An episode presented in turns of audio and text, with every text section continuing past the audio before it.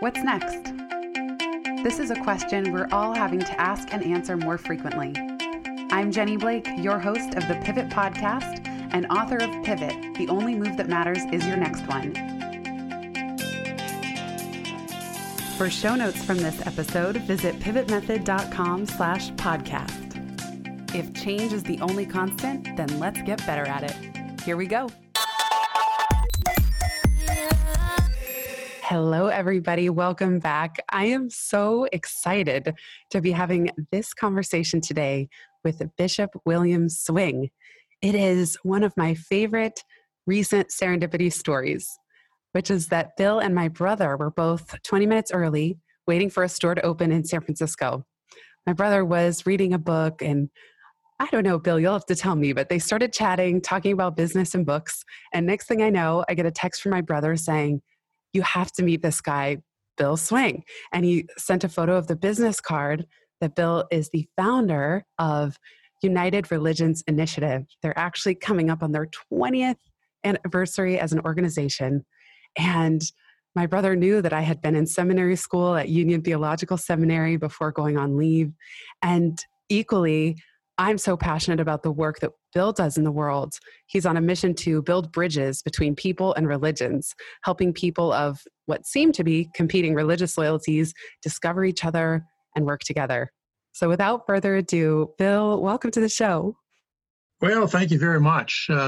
It's a long way from the sports store to this show today. To Pivot Podcast. Yeah, the podcast. I know, and across the country, and listeners, just so you know, this is the first time that Bill and I are speaking, actually.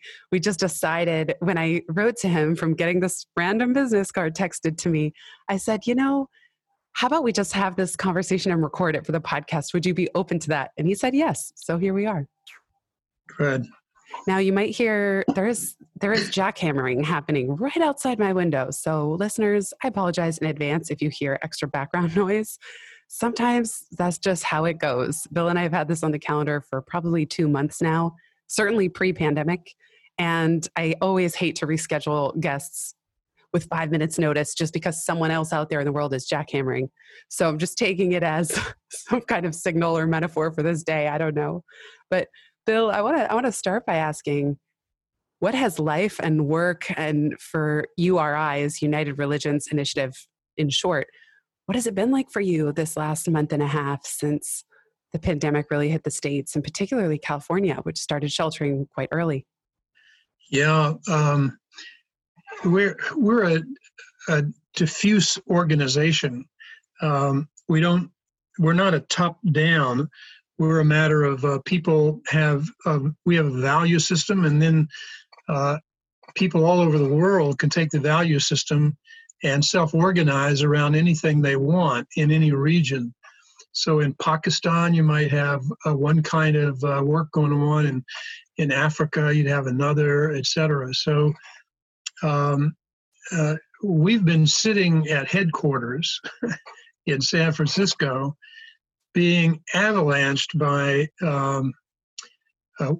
stories about people feeding, people educating, people seeking out the elderly, people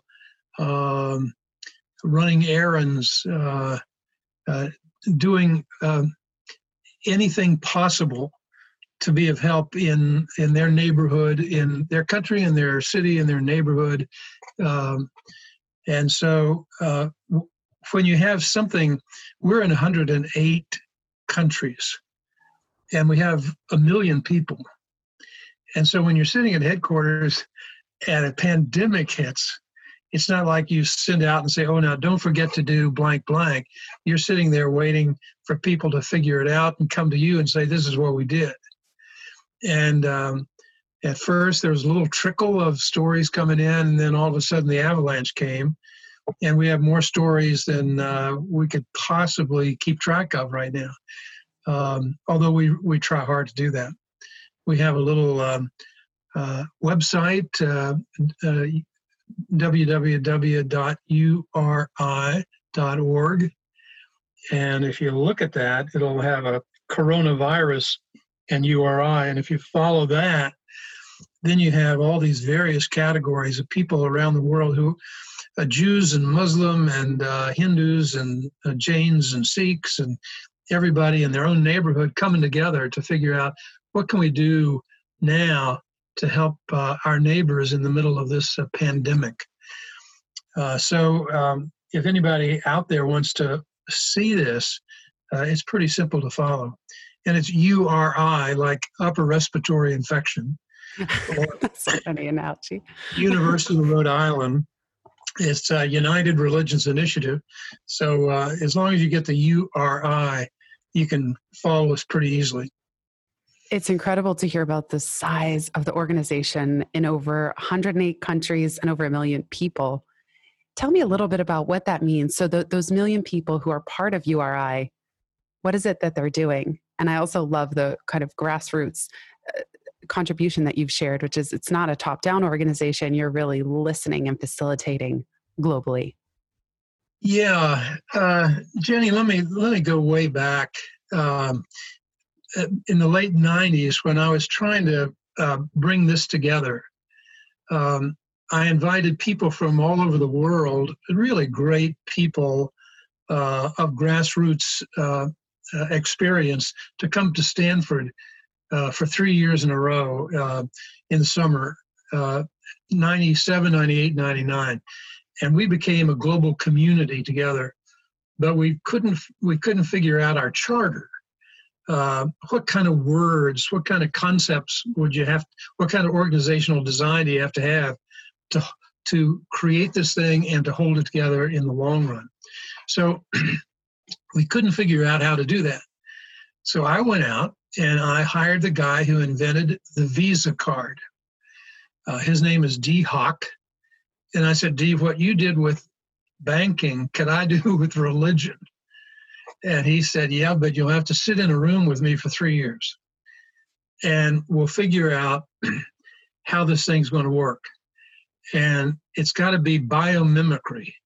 It's not the Industrial Revolution top down. It's how does nature in a pond or in a natural setting, what's nature doing to hold itself together and to self-organize and have a living, breathing system. So we took everything that we thought nature was telling us and we built it into an organizational design. So we took that organizational design and we said to as long as you got at least 7 people from 3 different traditions, you can become a cooperation circle and you can self-organize around any issue you want. You might clean up a river, you might plant trees, you might start an interfaith blood bank, you might work on nuclear disarmament, anything you want. As long as you abide by the purpose and principles of URI, you'll be okay. So we just sort of let nature take over. Dee Hock would say, Bill, when you go to bed at night, you won't do a thing but sleep for 8 hours, but the next morning you'll wake up and you'll find that URI has grown. Not because somebody at headquarters says we've got to have 5 new cooperation circles this month. It's because if you mirror the way nature works, it'll grow itself. So you wake up the next morning and you'll have new cooperation circles. And instead of pushing this thing, you'll be running after this thing once it gets going. And that's exactly what happened. So when you say, I can't exactly remember your question, but it's like what's going on out there? What's going on is anything they want it to be. They can self-organize around anything they want. This is so incredible. And I'm with you. I love studying principles of biomimicry and how that informs organizations, whether it's beehives or ant colonies or bird formations. There's so much we can learn from nature and the divine intelligence of that. It's also just so incredible to hear how these cooperation circles, interfaith cooperation circles, are set up. I love this concept of at least 7 people from 3 traditions, and they self-organize around any issue. On the website, it says that there's 420 or over 420. Is that still the current count? Cooperation circles? Yes. No, there are 1,054. Wow. I had a feeling that it would have ballooned already. There it is, the exponential growth. Yeah, exactly. Oh my goodness. Wow. I know. And then I can't wait to go to sleep at night because I'll wake up to work. What a cool way to build a business or an organization and a response to any huge issue like this. It's just that you go to bed and it grows. How beautiful is that? Jenny, let me tell you one other thing. Just way early when we were meeting in 1996 with about 55 people at the Fairmont Hotel to see, are we going to go with this or it's all or nothing at all at this point. So we said, okay, let's go for it. And we said, but let's don't make it just religions. Let's make it people of religions instead of leaders of religions. And let's don't make it just people of religion. Let's make it people of indigenous traditions. Because a lot of the tribal spirituality was around before there were religions. And then we said, well, if you're going to open the door, open it all the way. Let's make it for people who say, I'm spiritual but not religious. I belong to an ethical society, or I'm a humanist of some sort. So we said, okay, when we say three traditions, it might be a humanistic tradition, it might be an indigenous tradition, and it might be a religious tradition. So there are infinite possibilities of people getting together to form a cooperation circle to take something that's missing in the community and make it better. I love how inclusive it is and expansive.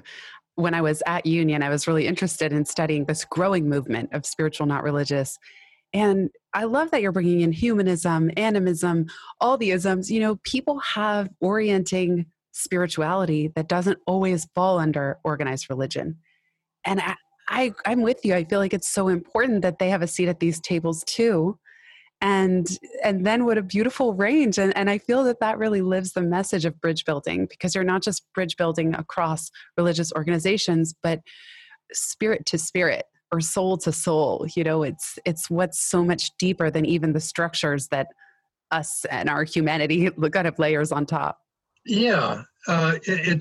When you step back, it's so artificial to say only the Roman Catholics and the Jews, or only the Sikhs and the Hindus. Come on.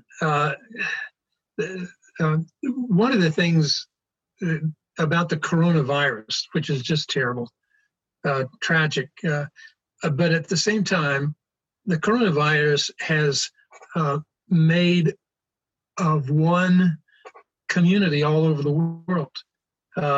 It's if you are in Africa or in Canada, everybody is together. And whether you're hunkered down in your house or apartment, or you're in a front line in a nursing home or in a emergency ward, everybody is looking out not only for themselves, but they're looking out for other people. To imagine the distancing that's going on in order to save everybody in the world. And most everybody is doing it. There's a few exceptions, but those are few exceptions. And so what's happening if in the coronavirus and everybody, the whole world is one for a minute. And if you could kind of freeze that idea and say, okay, this moment of oneness only happens every 100 years. We get glimpses of it at the Olympics, or in an earthquake, or in a fire. But if we could freeze that for a minute and say, okay, this is the basic assumption of URI, that we are all one. And if we're one, all one, then what can we do together to make the community better? And that could be anything by carrying on conversations that help liberate people and make them more sensitive to folks of other races and nationalities and religions and that sort of thing. Or it might come to it, more than talk. It might also be action. It might be lots and lots of things. But this is such an amazing moment in time in terms of understanding oneness in the world. It really is. And I just love how you phrased it, even this inquiry. If we are all one, which we are for this moment in time, what can we do to make the community better? I'm seeing a lot of press around people who are sensing, when we get past the worst of it or when we stop sheltering at home, and that it feels as if, and this is creating duality where it doesn't quite need to be, but are things going to go back to the way they were, or are we going to evolve? Are we going to become a little more united? Are we going to cooperate in these ways moving forward that we've seen are actually possible? Getting children technology, making sure they're fed even when they're not at school. You know, there are so many things that are happening right now as we deal with this as a collective. What do you think and I know this is a big question, but what do you think would aid us all in elongating this moment of oneness and actually turning this time into a more collaborative future rather than where we were seeing society go up till this point of growing income inequality and all the division in our world? Yeah, I think pointing out that we all have it in us to be one. Usually we're so cynical. For lots of good reasons, but we have proven to ourselves at this moment that we have it in us to look out for everybody in the world. Therefore, it's in us someplace, and we got to make our appeal to that sense of oneness that it's in there, and it could be harnessed on a daily basis after this thing is over. So it needs to be part of the memory bank. First of all, it needs to be recognized. Our oneness has to be recognized. And then it has to be part of the memory bank. And then we have to appeal to it. And then we got to do something about it. So that we don't just zip back to the same old diversions and prejudices, etc. Every once in a while I turn on television and I see this station is sowing the seeds of division and this station is sowing the seeds of that division. Can't we just enjoy for a minute the fact that we're all in this together? Also, it depends on what you do with this. So I was listening to the radio the other day when I was driving. I only drove for about 10 minutes in the last 3 weeks. But some guy said, if you're in a bank and a robber comes in and gets into a gunfight with the policeman in the bank and you get shot in the arm, what's your reaction? And he said, one reaction would be to say, wow, I only got shot in the arm. He could hit me in the heart or the head. I could have died. Thank goodness it was only in the arm. And the other reaction is, of all the people in the bank, why me? And the guy's point is that the world is going to give you lots of ways to interpret what's happening to you. But you have the possibility and the responsibility to interpret what's happening to you. Nobody forces you to say, why me, or how lucky. You've got to control your own narrative.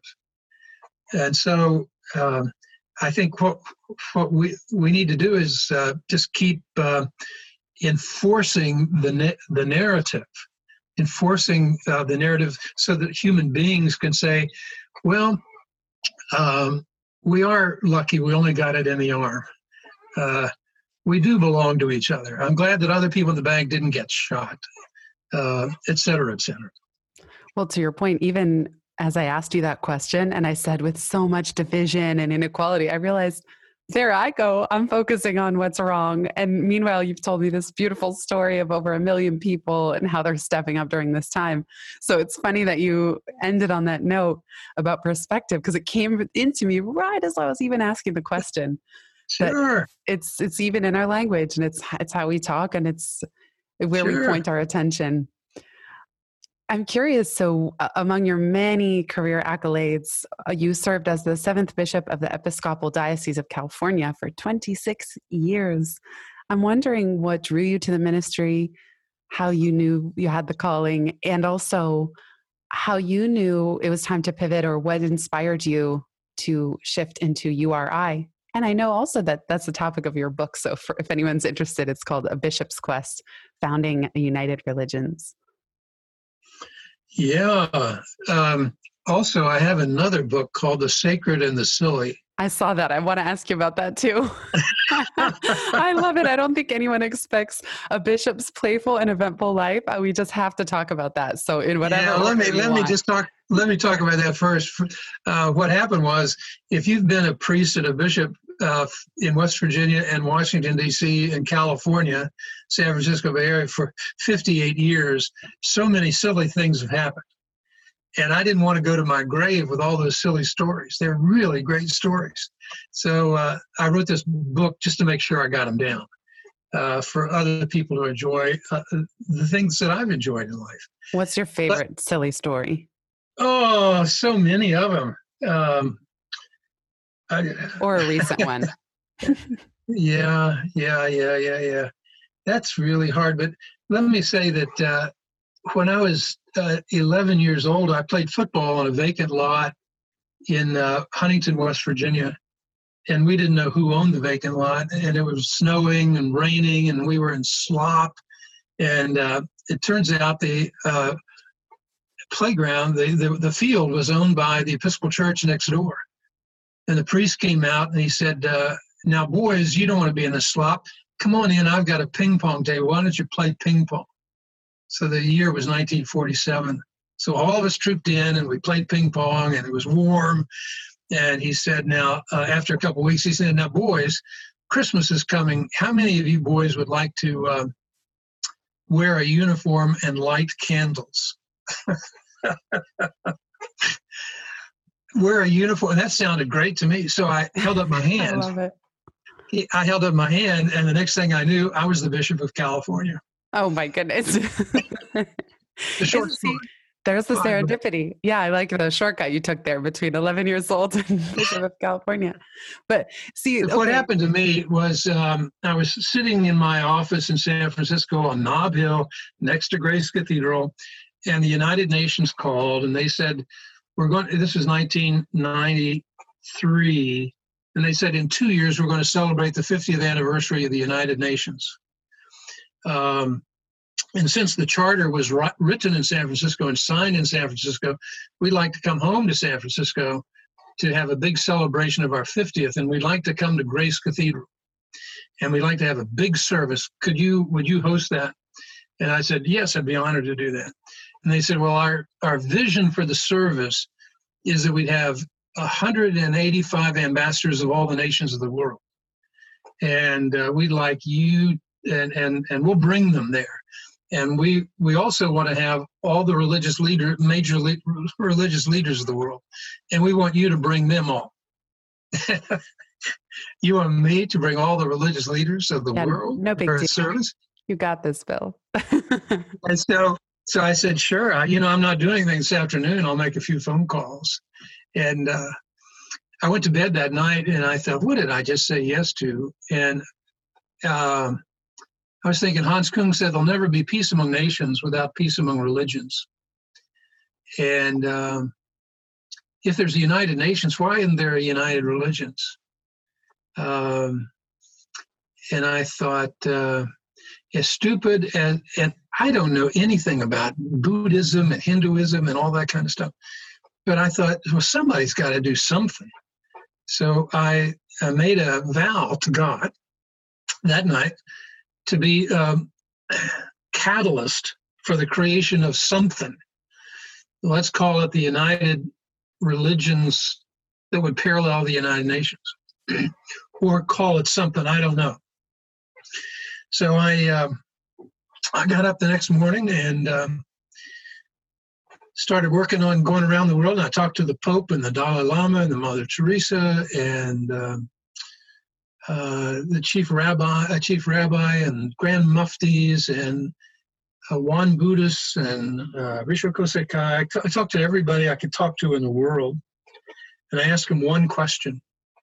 And the one question was, religious leader, are you willing to deputize somebody from your tradition to meet with deputies from other religious traditions in order to pursue peace among religions? Because if we got more peace among religions, it would change the world. And they said, absolutely not. What? They said, no. And so I can't believe that. I'm actually shocked. I thought for sure. I know. And they said, yes, thank you for organizing this. Yeah. No. I can understand. We can get back to that. But so I said to myself, this is going to happen because the world's going to make it happen. They're going to say, come on, religions. Everybody else is working on peacemaking. Why don't you guys get together and work on it? I was thinking, the United Nations have met every day for 50 years to struggle for peace among each other. And in the same 50 years, the religions of the world haven't spent 1 minute together. And so I thought, okay, the world is going to insist that religions step up to the plate someday. And then I thought, well, okay, if it's not going to be the religious leaders of the world, it'll be the religious people of the world. It'll be the grassroots people. They have the freedom of movement, and they don't have to answer to hierarchies and to defend the faith and act like that we're different than everybody else. People at the grassroots level have the possibility of coming together in ways that religious leaders could never come together. So I made a big pivot and stopped thinking about religious leaders and started thinking about grassroots leaders or people, and the rest is history. I went out to the bank to get started. I went to a bank and I got a $1 million line of credit. I had no money. I'm a clergyman. I live on a clergy salary. So I went to a bank and I got $1 million from a bank. And if you ever wonder why banks get in trouble, any bank that would give me $1 million, I'm already laughing. Yeah, they're asking for trouble. So I hired 4 people. We started doing interfaith conferences around the world. We began to meet fabulous people all over the world. We brought them all to Stanford, and we built from there. And at one moment, after about 3 years, my wife and I were $800,000 in debt. So this is not a pursuit that's, it's an interesting thing to do, or it's kind of novel and fun, or wouldn't it be good? This is, I'm all in. And my wife, Mary, is all in. We've traveled the world together. We've gambled everything on this. So we got skin in the game. So well said. What a powerful story. And I just love how you shifted the focus. I see what you did there with the use of the word pivot, but shifted it to the grassroots. That if the leaders aren't going to agree, you didn't let that get in the way. And this vow was so strong to be a catalyst for United Religions. And you're so right. Why shouldn't we have a parallel organization? I am curious. You made it sound so easy. Like, I just talked to the Pope and the Dalai Lama. How on earth did you get access to all these people? It was a miracle. I had no game plan. I just got in an airplane with Mary and we took off. And you land in Egypt and in Cairo, and I got in touch with the Anglican bishop and I said, "Could you introduce me to the Sheikh of Al-Azhar, who's the big man?" And he said, "No, I can't do that. He's too big. But I can introduce you to the Grand Mufti of Egypt. So I went by to meet the Grand Mufti of Egypt, and the phone rang, and he said, "Wait a minute, may I take this?" And so he got on the phone, and it was the president of Egypt, and the Sheikh of Al-Azhar had just died that morning, and they were asking. The president was asking the man that I was talking with to come in because he was going to be appointed as the Sheikh of Al-Azhar to make the big decisions on behalf of the university and all the people in the Sunni tradition that are looking at him. Well, you know, I not only met and got to know the Grand Mufti of Egypt, I got to know the Sheikh of Al-Azhar by chance on that particular moment. And I was in Oxford one day, and some guy said, "You ought to meet Hans Küng, the great theologian." I said, "Well, I don't know Hans Küng." He said, "But I do." So he called up, and Hans Küng said, "I'll see you in 3 days in Tübingen, Germany." So I just got an airplane and took off. I remember being in the Vatican. I got a friend of mine got me an appointment with a cardinal who gave me a little thing to go to a papal service in St. Peter's Square, and there were 25,000 people. And I took this letter thinking, okay, I'll be in the yellow section or the blue section. And I gave it to a Swiss Guard, and he walked my wife Mary and me right up to the Pope and seated us right next to him, to his throne in St. Peter's Square.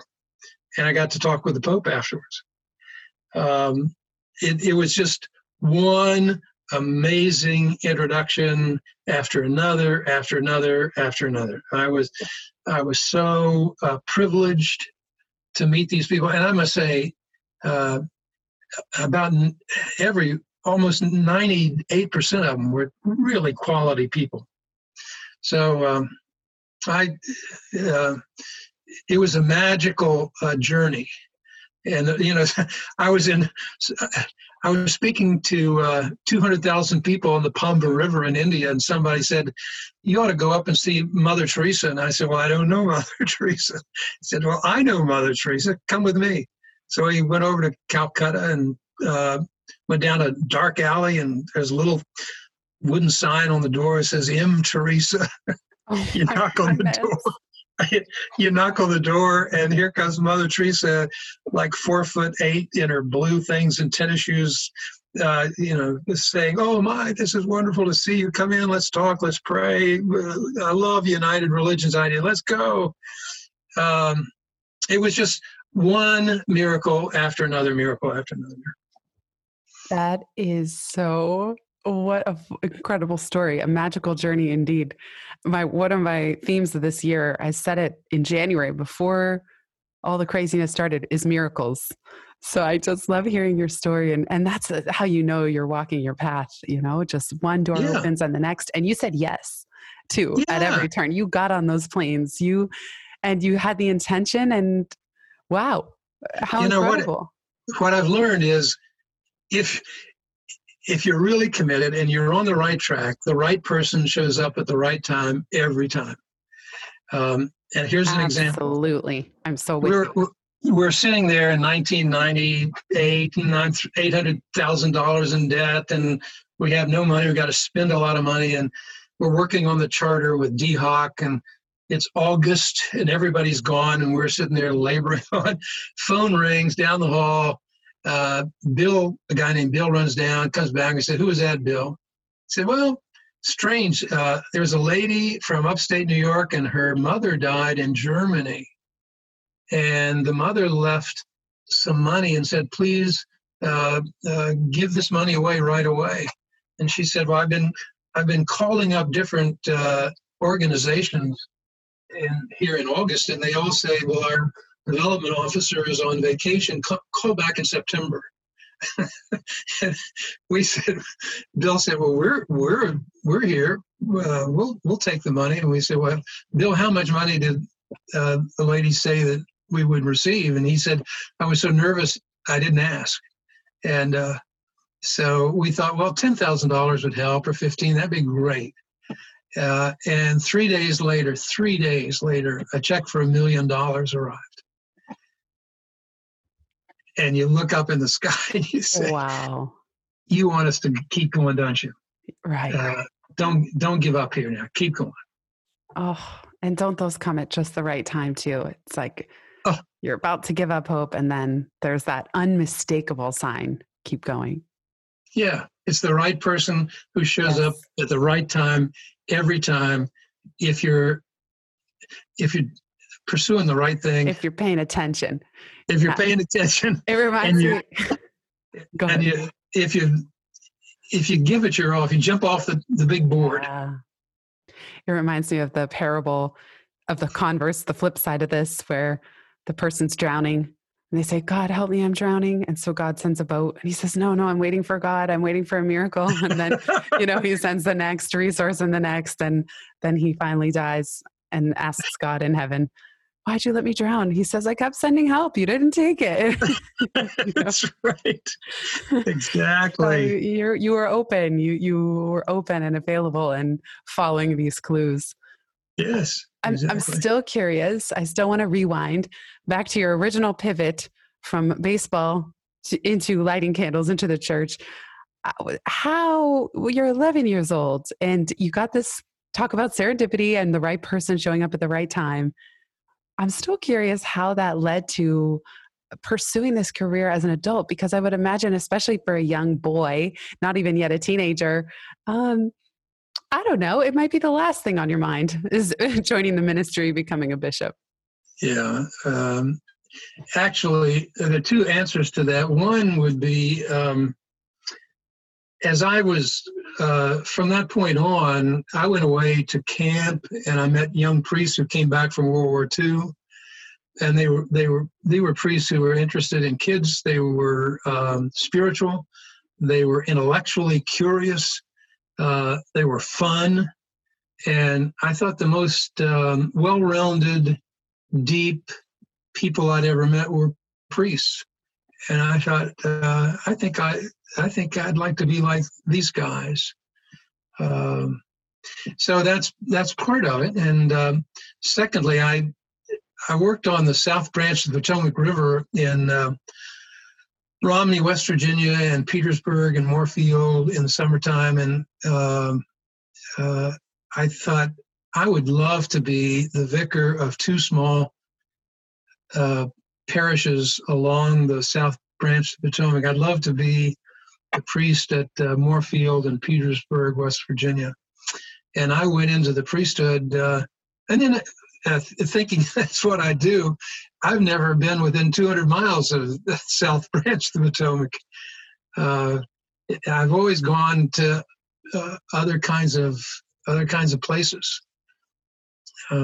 So it's been I went to a steel town, and after 4 months, the vestry had voted to whether to fire me or not. They said I was the most immature young priest they'd ever seen. And I had a very bad voice. They couldn't hear me. And when they did hear me preach, it wasn't worth listening to. Yeah. And they took a vote, and the vote was 6-6, whether to fire me. And so I've, it hadn't been just upward and onward. I've had some, it took me a long time to get out of the starting blocks in the priesthood. What I really loved was the bishop gave up on me and sent me to the dirtiest place in the diocese, right next to a steel mill. I had a church in a plumbing garage, and I fell in love with the place, and I loved the people and the dirt and steel and everything. And I really became a priest in that little town. You live and die with the people, and I started a church in a racetrack for the jockeys and hot walkers, Waterford Park racetrack. Had a church in a pottery town, Chester, West Virginia.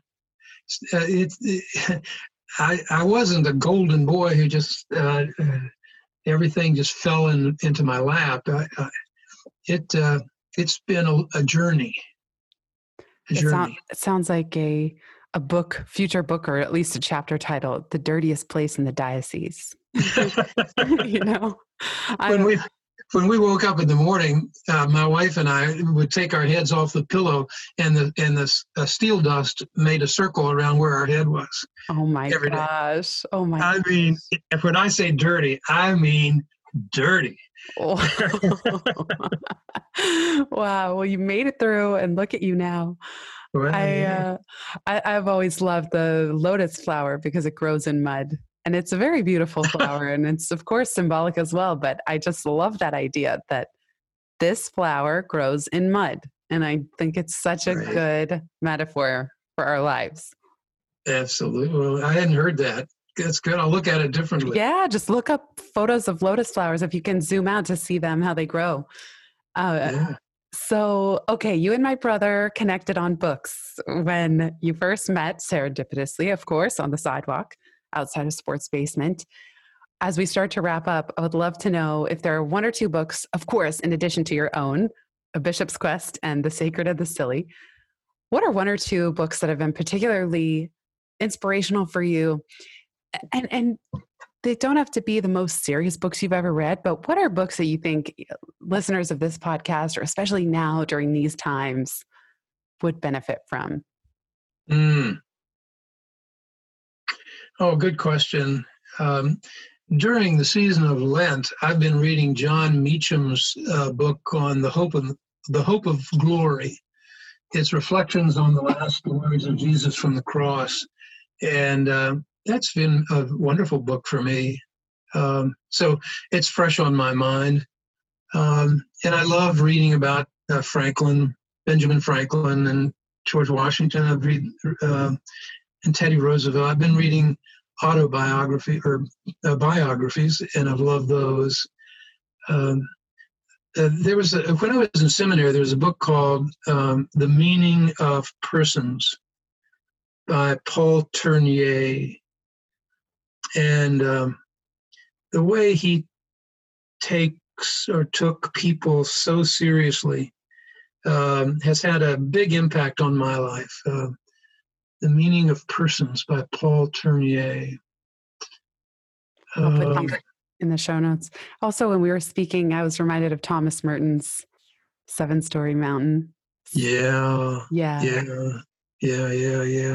And of course, Richard Rohr, and you strike me, of course, I've never met Thomas Merton. That's not possible, but nor have I met Richard Rohr. But I have to say the leaders that I find most inspirational have a lighthearted quality to them that you do, whether it's the Dalai Lama or Richard Rohr or Gregory Boyle, who does Homeboy Industries in LA. I really appreciate this sense of joy that you bring to the world, even while doing such important work. You know, I'm glad you mentioned that. When I was in Kanchipuram, India, and I met the great Shankaracharya, and I was on the floor, and he was in his little throne, and I would say something, and if he thought it was true, he'd start giggling. And if I said something that he thought was really true, he'd start laughing out loud. Wow, amazing. Which kind of throws you off at the beginning of a conversation. But I went from the Shankaracharya in Kanchipuram to Dharamsala with the Dalai Lama. And sure enough, he began to giggle too. And he began to laugh. If we were talking about something and something was true, there was a joy about it. I've noticed that in a lot of very spiritual people. There's our next podcast title is The Joy of Truth. Yeah. Or The Truth of Joy, one way or the other, or both.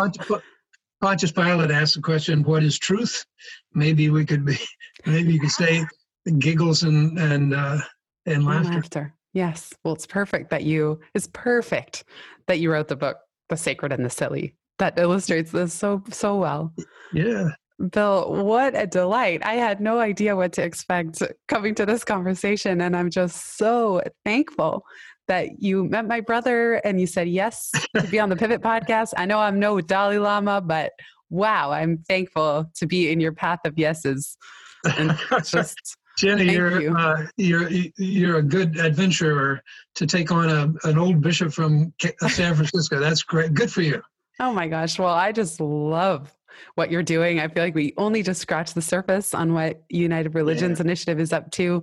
And I genuinely hope that Pivot Podcast listeners will look into it, reach out, do additional research. I mean, what an incredible and important project. I'm just so thankful that you're leading the charge, and congratulations on your fast approaching 20-year anniversary.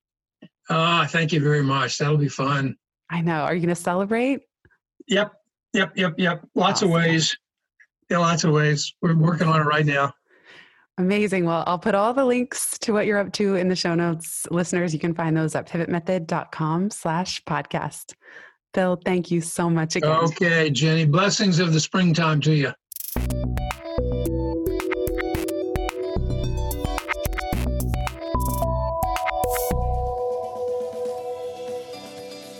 Thanks so much for listening to this episode of the Pivot Podcast. Make sure you don't miss an episode or my insider tips and templates by signing up for Pivot List, a curated twice-monthly newsletter where I share the inside scoop on what I'm reading, watching, listening to, and the latest tools I'm geeking out on. Sign up at pivotmethod.com/pivotlist. Get show notes from this episode at pivotmethod.com/podcast, and connect with me on Twitter at Jenny_Blake. Remember, build first, then your courage will follow. Hasn't it always?